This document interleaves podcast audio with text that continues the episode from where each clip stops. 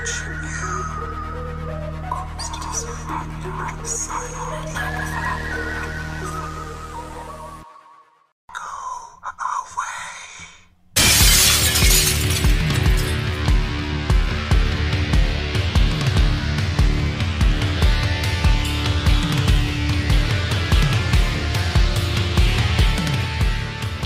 Hey guys, and welcome back to Talking with Shadows, the conversation everyone has, but no one wants to admit to. Here with your host Vic Waitley. and Marcus D. And welcome back, I would say, to part two, I guess, on our series of legendary cities.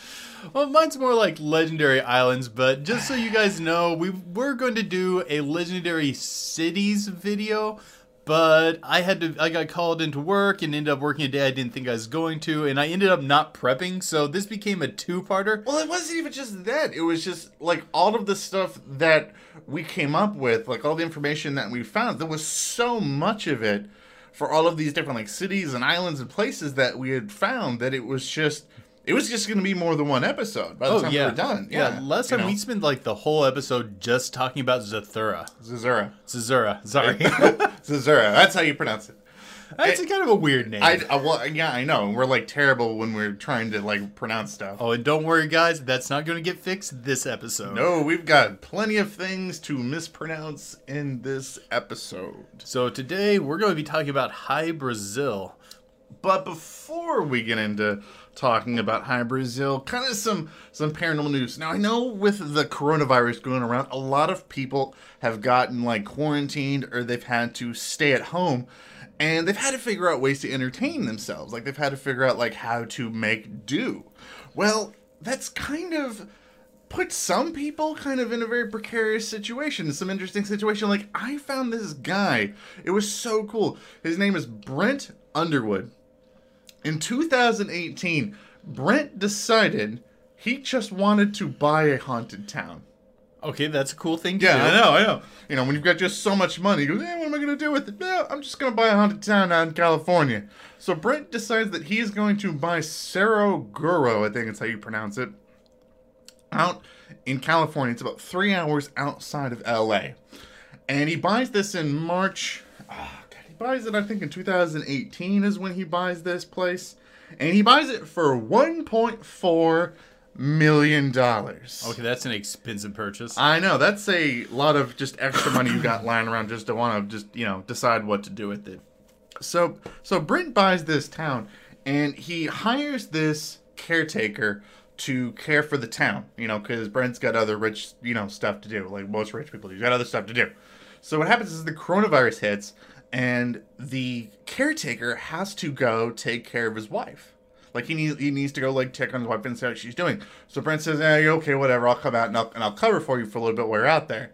Well, then the stay-at-home orders hit, and Brent gets stuck out in this haunted town, and he's still there, as far as I know. wait, wait. He they won't let him go back home? Yeah, he, like he can't like he can't get anybody else to come out to to watch it and take care of it. So he's stuck there having to take care of his haunted town. Does it have the electricity and stuff like that? Yeah, like he he's hanging out. I think in the richest person's town. I think like the mayor of the city's like old house that he has. So he's got everything he has except uh running water. Like it's the only thing he doesn't have. He has like internet, but like like really crap. Like the step above dial up. Okay, like the step above dial up. But he can't do stuff like watch Netflix. So he's like laughing, saying that he hasn't been able to watch Tiger King yet. Oh, that sucks. Yeah, I know. Okay. So he's stuck in a haunted town. Yes. I wonder if he's having any cool experiences. Well, it's not just any kind of haunted town either. Like it's this. Uh, like Surgirl was this um, old silver mining town back in like the early 1900s, and this this town was so crappy that law enforcement just decided uh, we're just gonna stop going. oh, wow. we just don't even care. So the place gets like so bad that like it averages a murder a week God. in a town of only five thousand people. Oh, God. Okay, so this gets so bad. Most of the miners in the town start sleeping with like heavy sandbags. Like they sleep like it's like surrounded by heavy sandbags to catch stray bullets in the middle of the night. So like as you're walking through the town, you can just see bullet holes literally everywhere in all of these buildings. Yeah, that sounds like a place Yeah. I'd end up haunted. Yeah, and it's so dangerous. There's like parts of the mine where like like dozens of miners got trapped, and they just couldn't do anything. They just left them down there, and their bodies are just down there in this mine. So uh, what, what's the guy's name again? Brent Underwood. So how's Brent doing? Do we know? So, so, um, like I, I saw this interview where they were talking to him, and Brent, like, it pretty much passes this time there by, uh, fixing up the town, but also he's taking up like astrocartography. what? Yep, he's taking up astrocartography while he's out there. So he's mapping the astral realm there. I guess. I, I- I'm, I I'm guess. not sure what that means. I don't know either. But he, so this is what he's doing to pass the time, and like, of course, as like it's haunted, like you have all this stuff going on, so like he's having to deal with ghosts and stuff, like out there by himself, like messing with him, like moving like his wallet and just knocking crap off the shelves while he's out there. Okay, Brent, stay strong, buddy. Uh, uh, uh, one candle's hearts go with you. Mm-hmm. I know. well, I'm kind of worried about it because he's kind of like laughing it off because he's having to deal with like not even just ghosts, but like big creatures there as well. Like he keeps Okay, saying, wait, wait. You can't just say big creatures and leave that vague. Yeah, are we talking about T Rexes No. or what? What are we talking about? Not only? T Rex is bad, but still bad. Like apparently, like a bobcat keeps coming out and like sleeping on this porch, oh, that's not fun. like by him. So he wakes up seeing bobcats all the time, and uh, also on top of that, while he's out there, and he put this, and he he, he shows a uh, this this photo of it that where he says he finds literally just this bare footprint out there because keep in mind in March it's snowing in the area that he's at.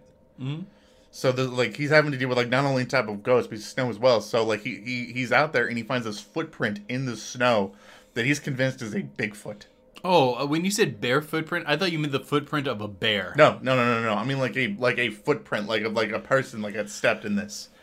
So there's also Bigfoot out There's there. also he doesn't have to deal with Bigfoot. He's stuck in a ghost town, besieged by Bigfoot, and, And can't leave yeah. because of the quarantine. Oh man, just just survive. Just just do your best, man. We our, our prayers go to you. Yeah. That's a cruddy situation. That is a quarantine story right and there. He still hasn't seen Tiger King. No, I, he I don't know yeah. what's worse here. Yeah, he's got well, he's got something waiting for him when he when he gets out. He's got something to He do. has something to live for. yeah, something to look forward to when he when he when he gets out of being stuck in the haunted ghost town. Well, what would you do if you were in that situation? Uh, I what would I start doing? I would write a book. Yeah, that would be pretty cool. Like I would first off, I would write a book, and I I don't know. I would probably end up talking to the ghosts just to keep company because you because he's I don't know how he does it just go crazy because he's like thirty miles from like the nearest town. Does he, he has a laptop with him, though, right? Yeah, I would just start making videos and stuff. yeah, I'm being like day two, the haunted silver mines. That chair. Why is that chair moved? That chair should not be. Why is that chair? Like he's turning into like Will Smith from like I Am Legend, like freaking out when like cardboard cutouts are moving. Oh man. Mm-hmm. What would you do if you were stuck out in a haunted Oh ghost town? goodness, I would. I would probably start a journal, and I would just try to figure out everything paranormal going on there, and I'd start doing crazy paranormal experiments. Because you guys know how much I love like talking about like haunted towns and stuff like that. It just sounds. We still need to get a hold of Justin and be like, "Hey man, do you know any cool ghost towns for us to go and investigate?" Mm-hmm. So, I say today let let's let's get into High Brazil finally. Oh, wait, Let's- first, I got my black bag. Oh, yeah, I almost forgot the black bag tip of the day. Okay, guys, when those MIB come for you, knock them back with the power of Diet Dr. Pepper Cream Soda. Go, go, go. Mmm, Diet Dr. Pepper Cream Soda. Hashtag not sponsored, but maybe should be. No, dude, this is disgusting. This tastes like a melted root beer float that got like left overnight. That you like drank because you like thought it was your new drink, and you go, "Oh crap, it's that drink that I no, left out it's, from before." it's pretty good. I actually like it. no, it's not. It is gross. I got three cases of this stuff because I love it. I'm offended you offered me this. Okay, it's been a point of contention in the One Candle studio for a while because I bought a bunch of these, and Marcus is always drinking my sodas. you know, you can always bring your own damn sodas. You know that, man. So my options are buy my own soda, drink this. Yeah. I'm gonna drink this. I'm drinking this. I'm not buying my own soda like a wild animal. Okay, okay. Let's get into High Brazil. Okay. Yes. Oh, okay. Just some beginning basics on High Brazil. A lot of people call it the um, Ireland's Atlantis. It is a mystical island. It has all sorts of things, uh, different traits assigned to it. We'll get into them in a bit. But the big thing is, there's a lot of hard facts surrounding High Brazil, particularly since It's appeared on a ton of nautical maps. There's very little question on where this island was supposed to be. We pretty much know more or less exactly where, and there's a ton of information on it. So, I, what's up? Until you said that it was off Ireland, I really thought we were talking about South America. No, Like no, no. Brazil, like in South America. Well, you said that. That's what I was assuming. No, that's what I was assuming that it was the like in South are America. there's a little bit of contention but formally the names are not connected um, this is even spelled differently and this is named after like the mythical celtic king who rules over all countries and this was like his seat of power but that's only one of the many myths involving brazil but let's get down into some of the hard facts and guys i have a big piece of paper here Yeah, I know. He brought notes. So just for the record, a lot of times when we do these videos, like Vic is doing this from like 95% memory, and he's got notes that I have not seen him put any effort into except like his D&D campaigns. like I normally don't like doing notes because I'm not great at reading off a piece of paper. So, well, you're gonna get to see that firsthand. A lot of these names are gonna be mispronounced, and I'm probably gonna be a little stunty here. But okay. High Brazil's first notation was in 1325 in a Genosian map by De La Toro, who is a fairly famous uh, cartographer from that time period, and he put it to the southwest of the Galway Bay, which is one of the major bays in Ireland. Next, it pops up in 1339, and the island was noted to be um, small, round, and with a singular channel running through it. And this is the first time we get an actual good description of what the island looks like. In 1480, it was noted to be southwest of Ireland, and that was noted on the, uh, on the Catlin map. Uh, several expeditions from Bristol were later launched in 1480, 1481, and 1497, specifically to find the find the exact location and map out uh, High Brazil. But it's a little vague historically on what they found. Although on, on at least one of those expeditions, it was confirmed that they were able to locate the island, but is not really specific on if they actually got out and walked around and surveyed it or anything like that. It was noted in the Piri Reis map of 1513 and also on the Ortiz map and the Euro Makita map of uh, 1595, which are both very famous historical maps of Europe. On a voyage in familiar waters in 1674, Captain John Nesman became lost in a fo- in a uh, became lost in a fog bank, and when he came out, he found that his boat was very near to the shoreline and many rocks. They weighed anchor and went to explore this island they found, and they found out that like there were these large black rabbits there, and they found an old man who was supposedly living in a castle by himself who gifted them with gold and silver and things like that and apparently had some very peculiar ways to him and was secretive but they weren't real specific on the details on what exactly that meant it was shown in the in the British Admiralty maps until 18 or until the 1870s, but not long after that, it seemed to just kind of disappear from the map records. Uh, not very many maps showed it after that. In 1872, T.J. Restero and Robert O'Flannery claimed to have visited the island on three separate occasions. From the reports I read, it seems that they just sighted the island. They didn't actually get off and walk around on it. On one of the journeys, Resroth brought his family with him, and the whole family claimed to have seen the island appear out of a fog bank, be visible for a few moments, and then disappear again. And on separate voyages, both Saint Bernard and Saint Brendan claimed to have gotten out and walked around on the island, and both of them gave remarkably similar accounts of what the island looked like, its size, its characteristics, and both of them proclaimed it to be a heaven on earth.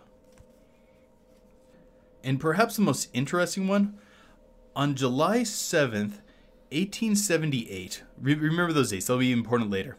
Inhabitants of a town called Ballycotton spotted a never before seen island off their coastline. After watching it for some time, they were able to note fields, pastures, grazing cattle, forests, things like that. And some men rode out to explore the island, but as they approached the island, it just faded away to fog, and they were never they were never actually able to get there. Um, but apparently, hundreds of people uh, were involved in this sighting, and many people passed down the story of this account. So those are the hard facts we have on High Brazil. Sorry about that long tirade there. So it sounds like over the course of like 500 years, the only thing people can agree on is they don't know exactly where it is, and it keeps popping up in different places. Well, there's a lot of myths about High Brazil, and there's some tricks to it. Like, um, apparently, it can only be found on the every seven years on the seventh month of the seventh day. And the interesting thing is that pretty much matches up with the uh, Ballycotton case because it occurs in 1878 on July 7th, mm-hmm. which would be the seventh day of the seventh month. And we kind of have to just assume that that's an accurate year. Yeah, I, I wonder whether or not if that's just like a weird coincidence where like it just happened on that day and people just had to be like, there's absolutely like just this this has to be a thing that it could only be found at this particular time because there's no way else that it could have been like some time. Some things make me think it might not, because also remember we mentioned High Brazil in um, the Rendlesham Forest case, Right. Because it was listed in a list of um, longitude and latitude and things like that. It was actually number seven on that list. that's actually kind of that's actually kind of weird. Yeah, there's definitely some odd stuff involving the number seven here, and there's a. That's not even the beginning. So where where do you want to start? Because we have a lot we can okay, unpack so the here. difference between say like like um what what we did what we did in the last episode we're talking about Zazura and and high and high Brazil. The big difference is, is high Brazil is not just one city; it's actually an island. Yeah. Okay, so what is actually rumored to be on the island itself? Oh, okay, buck, buckle in. There's a few of them. Um, like, like I kind of alluded to earlier, um, some believe that it's the court of the high of this mythical High King of Ireland, this king that sets judgment over all other countries. Um, but that's far from the only one. It also can be analogous to like Avalon in England, um, this misty realm where souls and heroes can be ferried to, and it's a realm of the Fae. And some people say like that is just literally the Fae realm. You can land there, you'll be in fairy. So it's like it's like we're like Arthur's buried. I mean, some people allude to that, that this is actually Avalon, and that was just the English word for High Brazil. Um, so maybe, maybe it's where Arthur's buried. you know it you know a, a lot of civilizations have stories about these mythical cities that are in different places but a lot of them they have similar they have similar characteristics like they're these cities of gold and things like that of these people maybe it moves you know maybe And- and maybe that's why that like you know you see all these different names of of this island from different cultures but they have similar stories surrounding it. There are a few descriptions of the town, but they're kind of far between. One of the few consistent descriptions is that um, it has golden domes, Mm-hmm. and that the people there are secretive but very generous to people who come to visit them. I like this. My favorite story is definitely the one of the ship that lands there, and the guy said, "We hopped off, and there's just this wizard surrounded by large black rabbits." In most translations, he's an old man, but I've, I've heard some people claim some of the versions of the telling claims that he is a wizard, although they don't say he does anything magic. So I think that's just some hyperbole on later writers. how, how else do you explain how he got large amounts of gold and silver that he could just give away with n- getting nothing in return? Okay, my theory is this: the people who do inhabit the island really want it kept secret, and they're just willing to give you piles of gold and silver as a bribe. No, I'm I'm really starting to wonder if all of these mythical cities and places that are just places of gold are literally just how people the story people make up to explain that they went and did some piratey stuff and got all of this gold and got, and got stuff. It's just their explanation. Where'd you get all this vast treasures and wealth? Uh, uh, there was this uh, this island and there was this wizard and he gave us a bunch of gold. Actually, flip it: the inhabitants of High Brazil are pirates on a magical vanishing mist island. that is the story I want to hear about. Although I, I haven't found anything like that, but there are a lot of other rumors on what dwells on High Brazil. That uh, there's this cast of incredibly holy monks that live there who've mastered like all these arcane secrets and technological secrets. Um, another version of the story is that the people there are incredibly technologically and spiritually advanced, and they have flying chariots and things like that. Um, there's also that it's where the gods of old Ireland went after like Christendom came. So back, back, back that up, back that up, back that up. Flying chariots. Yeah, yeah, like flying chariots is one of the things that's attributed to um, people having on High Brazil. And there's just that legend that it's kind of like this Atlantis-like city where um, people have this really advanced technology. God, I've always, I've always just wondered if these cities that are out there that have like all this like vast more technology, if that's it, like if they're out there, there's like these like these just hidden cities that are just so technologically advanced that they're hiding from us because we're we're like the less intelligent, like less civilized cultures that they're studying or that they don't or that they don't want to inter- interfere with. like and we are effectively talking about a cloaking island here like there's some sensibility to that theory that maybe they have this really advanced technology and like in that account from um ballycotton where it just is an island that was never there before and then when they went to um to row out to it they just flip back on the cloaking device and whoop it disappears again into the mist Well, if you think about like how we, uh, how about how we deal with, like, um, like indigenous populations, like in certain countries, like, oh gosh, I can't remember the name of that island off the coast of India. Oh man, I'm, I'm thinking way more of National Lampoon's Vacation, where their approach is like, up, roll them up. Yeah, roll them up. You know, well, like, but like, but with that, like, we like most governments have a have a like policy and have a law of just non-interference. Like, you cannot go there because we don't want to impact like their culture in any sort of way, um, and whatnot. And so, I'm wondering if that's what's going on, like in these, like in the on these islands and stuff like that, like the island of High Brazil. There's this more advanced technology with these flying ships, and they they're just told not to reveal themselves to us, except every once in a while they mess up. you know, somebody accidentally finds it, and then all of a sudden everybody's like, "Here's this gold, just please go away. We're just nice." You know, we, Yeah, just just take this and kind of forget, You know. where where we're at. but that doesn't really make sense because then you'd be like, "Why would you want to give people stuff?" Because then they'd want to come back. Well, I, mean, all the stories here they're really secretive. I almost feel like they're like, okay, obviously you know where this is. You can tell people about, it, but don't tell people where to find us and how you got here. And also, here's some gold and silver as encouragement. And I almost wonder if it's something along those lines. Or, or I'd almost wonder like if places of like like High Brazil and stuff like that are just stories that like Irish people or like English people would tell like people other people like in other countries like oh no no no don't don't read here there's this mythical island of people with treasure if we just sail way out here out just out of the ocean go go go just keep going about 40 miles out But man, it You're good, you're good. Like people clearly believe that this was an island out there. I, it's on so many uh, maps, and these were major circulated maps throughout Europe, and. uh, People really believe that there was at least the cartographers creating these were pretty certain that there was an island that was supposed to be there.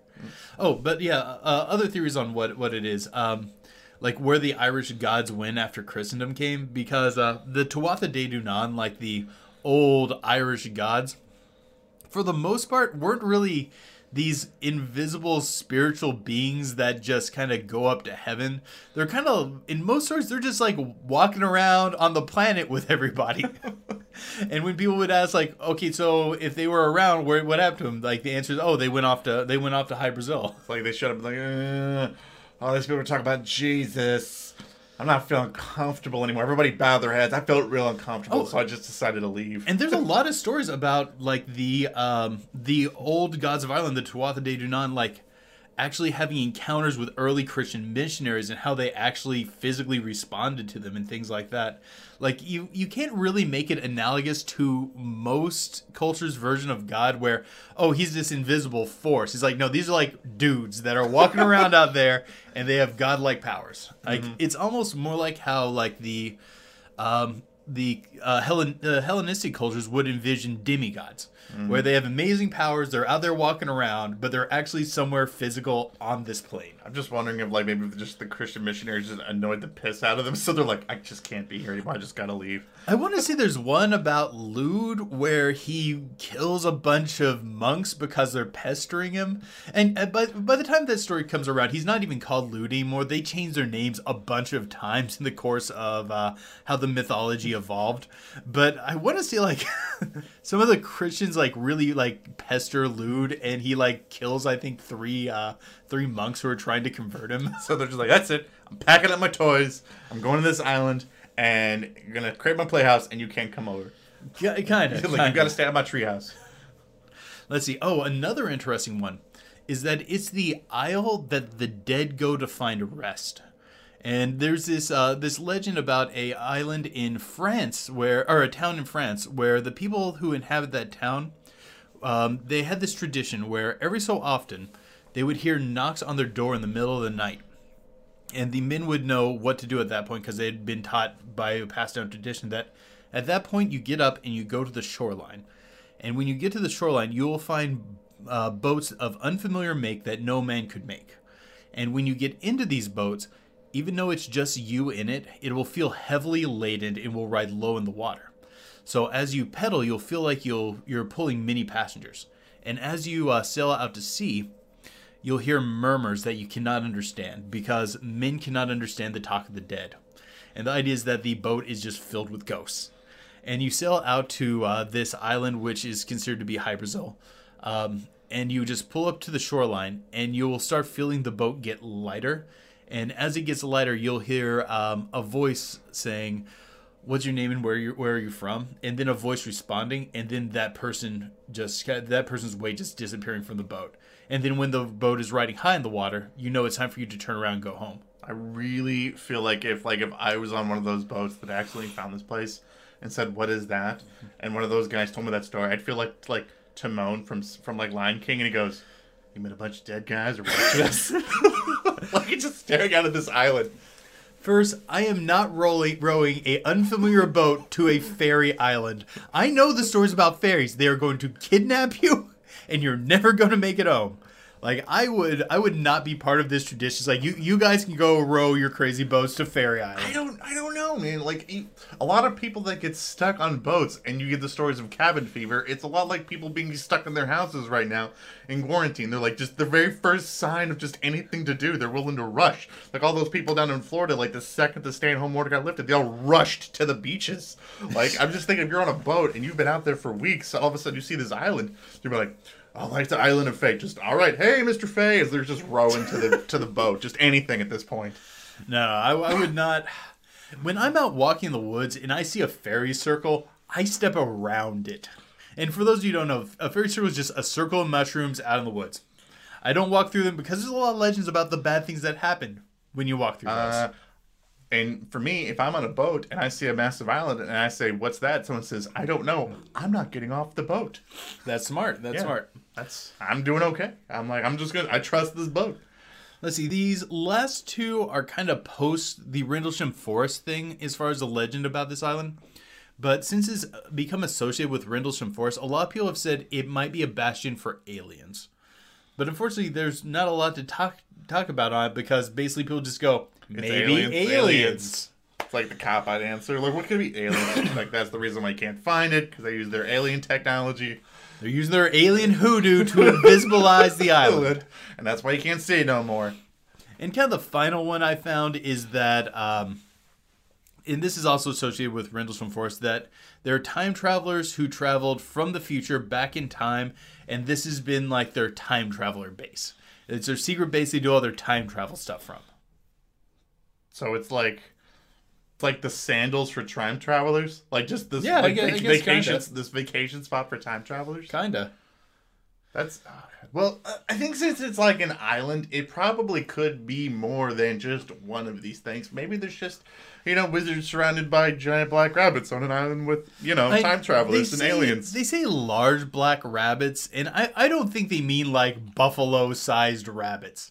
I think they mean like like they're big rabbits. Like these are big meaty rabbits. Okay, okay, okay.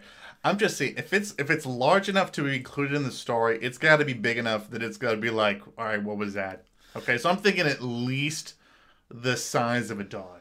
I mean, but also like species that get isolated out on islands, they do tend to get like much bigger or much smaller. Like sizes change a lot when a species is isolated on an island. And rabbits getting like a bit bigger, it makes some sense because they're not going to have as many natural predators. They just have to outgrow the few they have. Like when I, when I hear that story, I'm really thinking that's like Radagast the Brown, like from the Hobbit movies, like like like those giant rabbits, and they just encountered this wandering wizard that's out that has no reason for gold and silver. Here, just take it, please. I just I don't need it. Just take it off. Just go away. I really think they're just talking about like like a big meat rabbit. I'm really no. I really no. I really think that they just wanted to just be fanciful. They probably did some hinky stuff and just to explain where they got this gold. Wizard did it. Okay, what if I told you that there is a lot of evidence that High Brazil actually did exist, like physical evidence? I'm not talking about maps, and we can figure out where it is. I would say, tell me more. Okay. Jada, people using satellite technology to scan the scan the Earth and look at like what lies below the surface of the water, mm-hmm.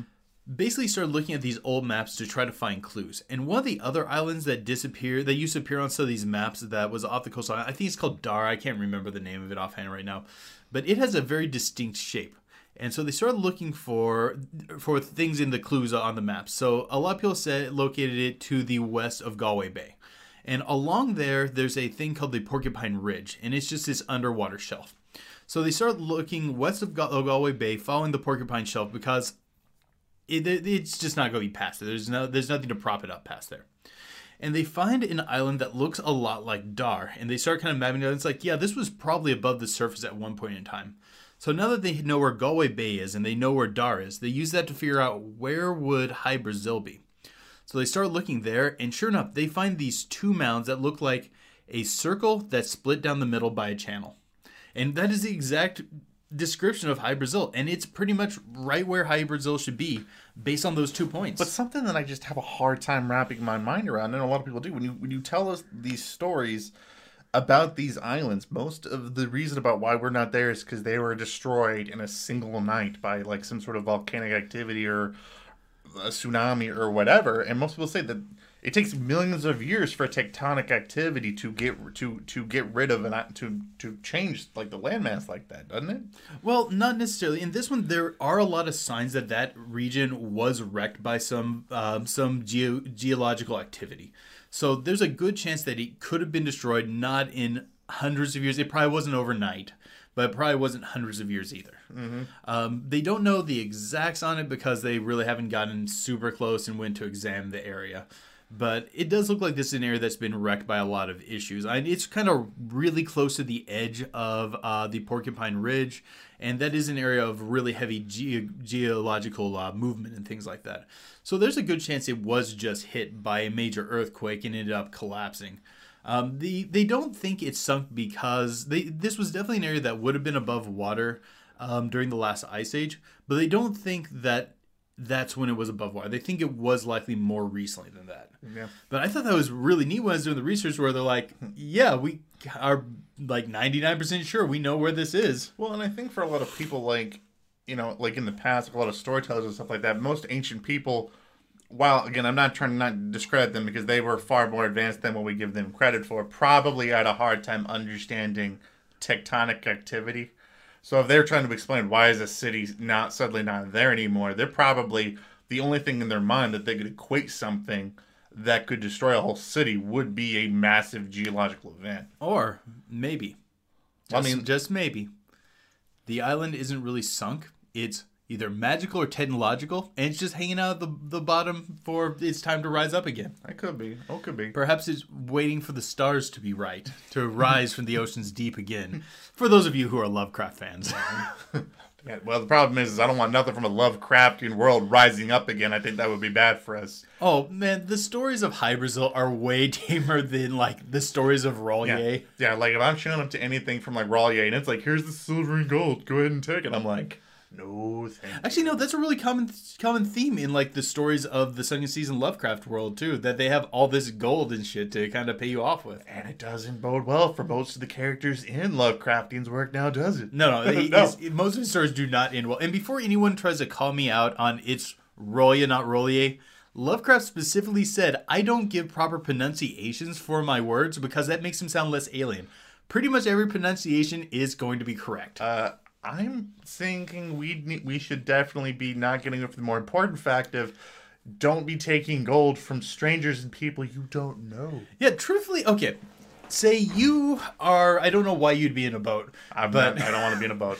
if you somehow end up lost and missed and end up on this island with this nice old man trying to give you gold and silver, what do you do? Uh, I say no. Yeah, I'm kind of tempted to do the same. On one hand, you might get free gold and silver, but I feel like you're entering into some sort of Faustian bargain because For the, for the most part, like just in case they're Fae, I don't want to take a gift from the Fae. Like no one, like no one just. it just doesn't like it doesn't make sense for someone to just be walking out handing you all of these like just treasures and stuff for absolutely no reason. Like there has to be something that they want. Like I don't know if it's like food and drink where if you end up taking any of it, they now own you. But I'm pretty sure when it comes to anything involving fae and fairies, there's a trick to it. There's some sort of angle to it, and I just would not want to get involved with But it. But that's why I always have one it like okay, so when it comes to many of these like mythological cities and stuff like that, and these stories of these people offering these great treasure and wealth, many of these places want to stay hidden. High Brazil seems like a place that no matter what story you tell, whether it's aliens, time travelers, King Arthur's Li- little tomb, Eden on Earth. Eden, these are not places that people want to be found. Like they want to be isolated. So why would you be giving treasures and stuff as a reason for people to come back? And I get, and I get, I get the whole thing of you're trying to pay for silence, but there's no way. Like the, the just that just tells the story. There is this rich stuff. The other possibility that I thought of would be that it's kind of tied in with their culture. They're they're isolative, they're secretive, but they're also very auspicious. Um, they're very generous. Yeah, just Like- yeah, it's like Mansa Musa, like like Yeah. we were talking about in the last episode, where he would just give gold just because he had so much. Like it's no big deal to give the rich, the richest man in the world just hand out thousands of dollars to people because it means very little to him. Yeah, I, I almost wonder if it's something along those lines, but ultimately, ah, I'm not really sure on a great reason on the why. But but again, Mansa Musa was a guy who was trying to bring attention to Timbuktu. This is a guy who was trying to put it on Yeah. the map for his travels. That's why he was doing some of that to show that that he is this great king. These people don't seem to want to be found, so that's why I'm having this issue of why are they being so generous? And anybody who has any answers to that, please put those in the comments below because I, I am kind of hung up on that. Many ancient cultures had a version of the law of hospitality that if someone came to visit you or came as a guest, you have to give them something. And in most of them, you have to give them something really nice. Like if you're a peasant and you're trying to ar- to honor the law of hospitality, you're going to sleep on the floor, you're going to give them your bed, you're going to give if you have any meat, no matter what you're storing it for, you give it to them. But like there are plenty of stories in the ancient world where just people visiting the law of hospitality because you're a nobleman is you give them gold, you give them silver. In But I, I guess also the fact too, if- if it's a place that where you know that it's not going to be here tomorrow, then maybe you just don't care because they're not going to be able to find it again. also take it back to Mansa Musa. Um, one of the biggest books written on on him that that's from his time period or a few generations after his time period comes from a pilgrim that's traveling to Timbuktu because he's heard about how much money they'll just give you as a guest. Because if you go there as a guest, and because according to the guy writing the book, I think he was um, Moroccan. I'm not 100 percent sure on that, but he's like, okay, if I go there as a guest and tell them I'm on a pilgrimage, they will just give me tons and tons of gold. So he gets there and he's super surprised that they're not giving him all this gold. I was leaving to finish Yeah. stuff. Like I'm pretty sure he gets he gets stiffed at the end yeah, he, he gets like some yogurt and dates and stuff like that. And he's like, the the hell's going on here? That's because all the Mansa Musa's like children after him were like not as good as him. Oh yeah, by that point, like they were running out of gold, so Yeah. they had stopped doing that tradition. But like in lots and lots of parts of the ancient world, there is this big emphasis on the law of hospitality and like how you treat your guests and what you give your guests. Like hell, um, like one of these stories that's the origin for the werewolf myth, the story of King Lycaon. Are you familiar with it? Mm, No. It is a Hellenistic cautionistic tale about what trust happens when you.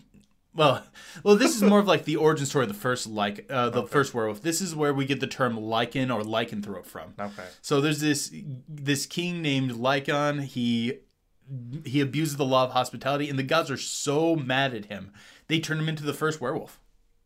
There's a lot more to that story, but the thing is, like, we're gonna be.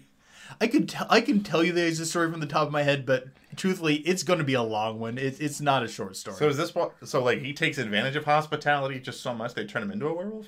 no, no, no. He he abuses the law of hospitality by eating one of his guests. Oh, by eating one of his guests. So they turn him into a uh, it- they turn him into a werewolf. Is this why you give me so much soda every time I come over here for fear of turning into a werewolf? Hell yeah! Oh, I don't want to be a werewolf.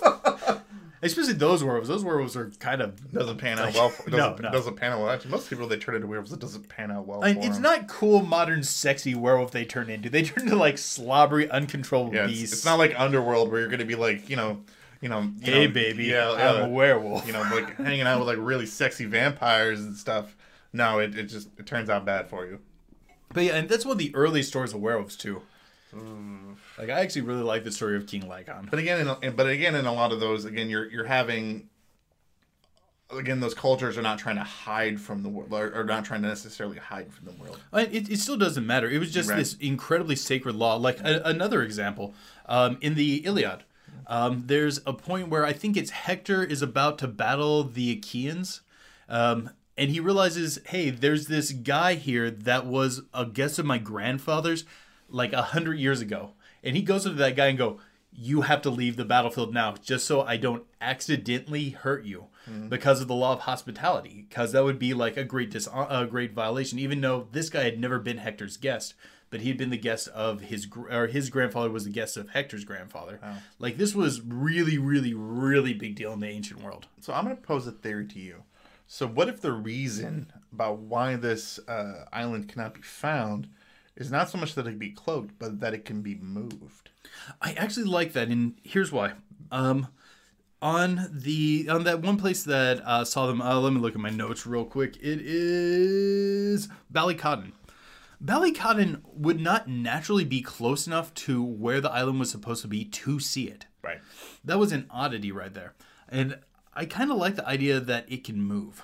Because if you think about most cultures, and I mean, we're going to get into this in our extended segment too, almost like m- every major culture has its this lost island mythos in its culture, like in its legend that's out there.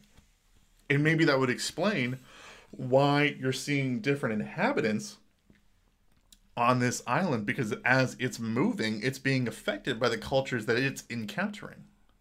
That's why you're seeing aliens in some stories. That's why you're seeing random wizard with giant rabbits surrounded by him in some stories, great kings in some stories, things like that. What's your favorite um, version of the story? What what if if it's something? What do you want it to be? Uh, the home of Arthur, of King Arthur. I think that is. I, I I like the idea of this story of this sleeping king that that one day will come back when his time, like when like when Britain's time is in need, like or when the Earth's time like is is in is in need. Okay, before we get into mine, idea for a future show. There are a lot of stories about great heroes that are off, like sleeping and stuff like that. They're supposed to uh, rise back up when the apocalypse occurs. Do you want to do a show on like great That's- heroes that, are going to show Oh, up at that, the would, that would be apocalypse? that would be so cool because there's religious. There's the religious one. There's great kings. Oh, this oh yeah, so some of my favorite heroes get worked into those motifs, and I would love to talk about it. But I actually really like the idea that this is where the gods of Ireland went to hide from Christianity. I just thought that was just such a neat idea because like their their guys are like they're such physical beings. Like it wouldn't be like oh they just returned to heaven. It would be like they would literally just go somewhere to get away from something they didn't want to be around. They're just like I'm just so tired of these guys. They're such nerds. Yeah. Like, like I'm just leaving. Like they keep throwing the holy water at me and reading from their book. I'm just that's it. I'm leaving. Like I, I just based on how the mythology flows, like I can buy that. I don't know if the Tuatha De Danann were ever real, but if they were, that is exactly how they would respond to this situation. I mean, that's how I would respond. Think, but if you don't like your neighborhood, what do you do? You move. You I- go I- somewhere else. I know this segment's getting fairly long, but there's one more thing I want to throw out there. Yeah, and it's yeah, yeah. kind of a conspiracy theory that goes along with High Brazil. Okay. So High Brazil is this nearly perfectly round island with a singular channel separating it. yes. You brought up South America earlier. Yeah. Uh, think about the South American country Brazil. Yeah. What does the flag look like? So it's uh it's a green rectangle with like I think a yellow diamond in it, and then Yep. there's this blue. Oh my god! Yeah, yeah. it's Yeah, th- it's this perfectly round blue ball with the night sky on it with Oh a line going through it.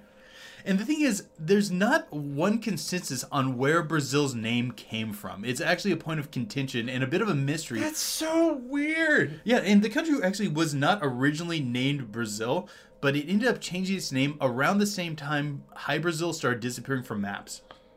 Whoa, that's weird. Yeah, no, it's very odd. I, I don't have in, I don't have an angle on this conspiracy, but I just I did not want to end the podcast before I at least had a chance to throw it out there. It's it's it, like it's one of those things like you, you don't know why it's there, but it's it's kind of weird. It's like I- why I- why is that a thing? I feel like there has to be a connection somewhere here, but I couldn't tell you where.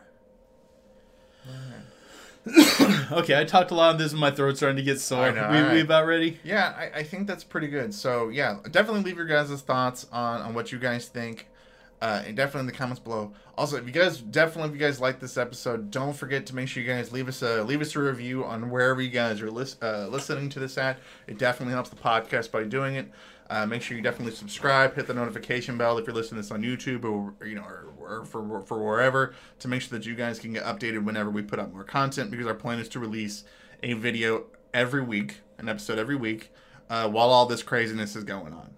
Also, thank you guys so much for tuning in, and super big thank you to our patrons. Absolutely, it's it's because of you guys that we can do this uh, every week. So we thank you guys so much.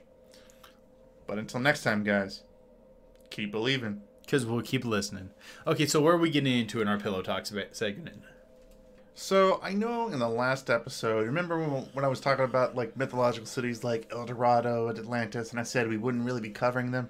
Yeah. Yeah, because I mean it's just it's too easy and they're too widely known. We try to bring some stuff that maybe people don't know about.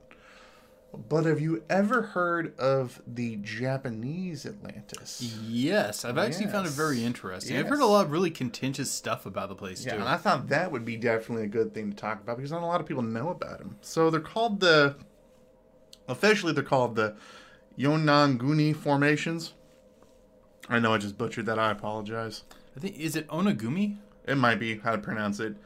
But so how they were found was in in 1986 apparently there was this really famous um, underwater diving spot way southwest of Japan, like way down southwest. Like there was this big underwater diving spot where people would go to swim with hammerhead sharks. That sounds awesome. that sounds horrifying. Dude, hammerhead sharks are beautiful. No, hammerhead sharks are a great thing to watch on Shark Week. They're cool to watch in aquariums. Me going out to dive with them, hell to the no. Well, the things you can't really keep them in aquariums. You gotta, you gotta go see them in the wild. I'll watch them on Shark Week then. Okay, They're, they eat people. Yes, they eat people, but they're so beautiful. They eat people. They school. they look like they're that ravenous hillbillies of sharks. Their teeth go go in random different directions. They're like if you gave a shark meth. like that's what they turn into. I don't care. I would still love to do this. They turned into they turned into deformed rabbited tooth, going in random random random places. You know what?